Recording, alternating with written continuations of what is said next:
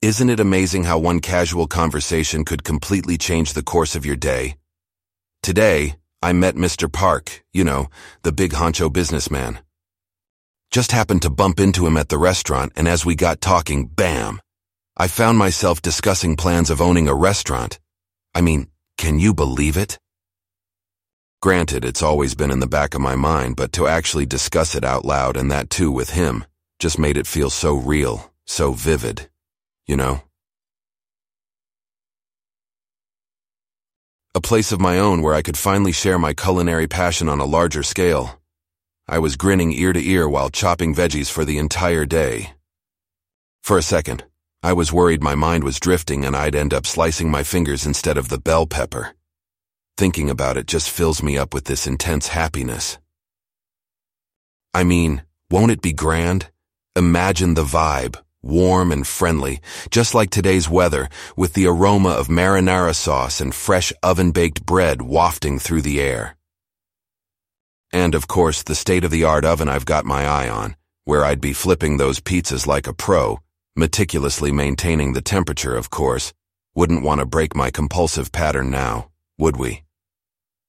Oh, and speaking of temperatures, you remember that pizza night we all had at Juwan's last month? I was reminded of it today during a chat group convo. Yuna suggested we should have a movie marathon again. And isn't it funny that for Juwan, a binge watch party is just code for a pizza night?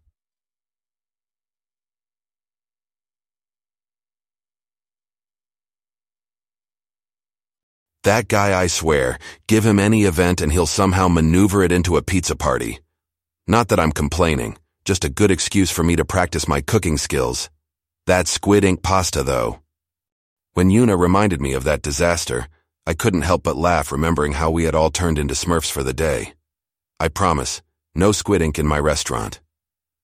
Chef's special, perhaps, but absolutely positively no squid ink.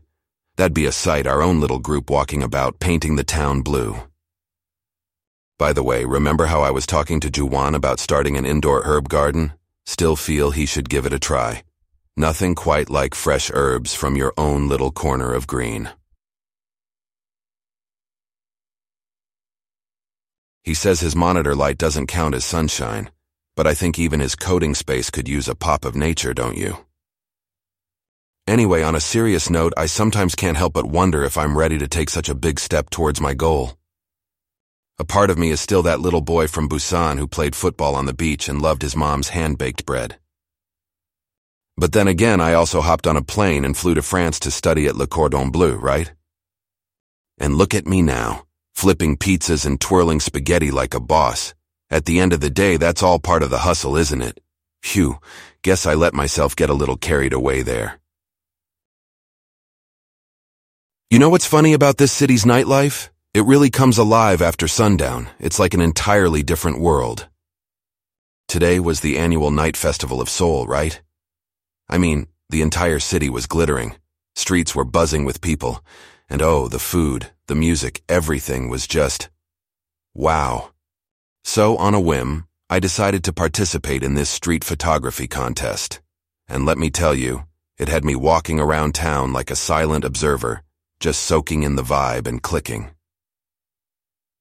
It was a fantastic, spontaneous sort of turn of events, just being able to experience Seoul through my camera capturing the pulse of the city, the lively streets, the lights reflecting off store windows. It was genuinely therapeutic in its own chaotic way. But ah, how could I forget our usual evening chats, lively as always with Juwan and Yuna. Yuna uploaded photos from her recent diving trip. They were fantastic. And oh, did you check out the new Coldplay album yet? I've been jiving to it while working and it's an absolute treat. Juwan seemed smitten with it too, calling it his coding jam. We did end up reminiscing about my little kitchen disasters thanks to Yuna. Now every time someone mentions a pizza night, be prepared to hear the tale of the infamous squid ink pasta.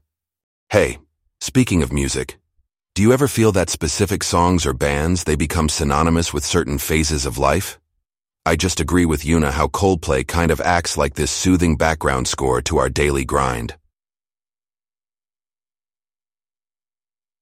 It's strange yet fascinating, isn't it? But getting back real quick to the photography thing, I had clicked a snapshot of this food vendor right outside the festival, and the way he was working, it just reminded me of how I started. The fast-paced kitchen, the clattering dishes, the smell of fresh ingredients, nothing less than an adrenaline rush. It's like being on a field during the finale. Anyway, let's see how the photos turned out. I've kind of developed this newfound respect for Juhwan and his software bug hunts. Spotting the perfect shot in the crowd is not much different. Yet even amidst the chaos, there's always space for a hearty chat, isn't it? Our group has this weird tendency to bond over the smallest things. That's the beauty of it. Well, don't be alarmed, but I devoted my day today to convincing a room full of venture capitalists that Italian-Korean fusion cuisine is going to be the next big thing in the food world. Pitching my unique restaurant concept was like trying to balance on a tightrope, but man, it was exhilarating. Against all odds, I took the stage and owned it. You know how essentially my concept is about combining the holy trinity of Italian food, pasta, pizza, and gelato, with the complex flavors of Korean ingredients? Imagine my gochujang ragu pizza or the kimchi carbonara pasta stealing the culinary limelight of Seoul. It was nerve-wracking, but a rush nonetheless. I found myself sculpting this vision of my restaurant with a mix of nervous enthusiasm and subtle confidence. Can you picture it? A space where authentic Italian pizzas and homemade pasta coexist harmoniously with an array of Korean ingredients. As I was presenting, it was funny how my mind kept visualizing the chat we had today. Yuna joked about having an aquarium at the restaurant, and Juwan just wanted some tech discounts. And then I thought, why not? A lively aquarium in the corner and a tech-powered kitchen sounds like a unique ambiance, doesn't it? Every laugh, every suggestion in our silly chat somehow seemed to anchor and motivate me like an indefinable charm. I guess that's the magic of good friends, right? They inspire you in the weirdest yet the most meaningful ways. Everyone's been so supportive, you know? Having you guys backing me up, reassuring me that I'm not in over my head though I might just be on an occasion or two, it means everything. By the way, speaking of Yuna, she tricked us into thinking she watched the new Dune movie underwater, and for a moment I thought she had some secret scuba tech we didn't know about. But guess what I did? I actually pitched my underwater scuba-themed restaurant idea. Well, come to think of it, it might not be so practical. I mean, how would you eat a slice of pizza with the snorkel in your mouth? I'm sure Yuna would figure it out. On another note, Juhwan and Yuna also shared their dreams today. She with her marine conversation goals, and he wants to start his own tech startup. Who knows?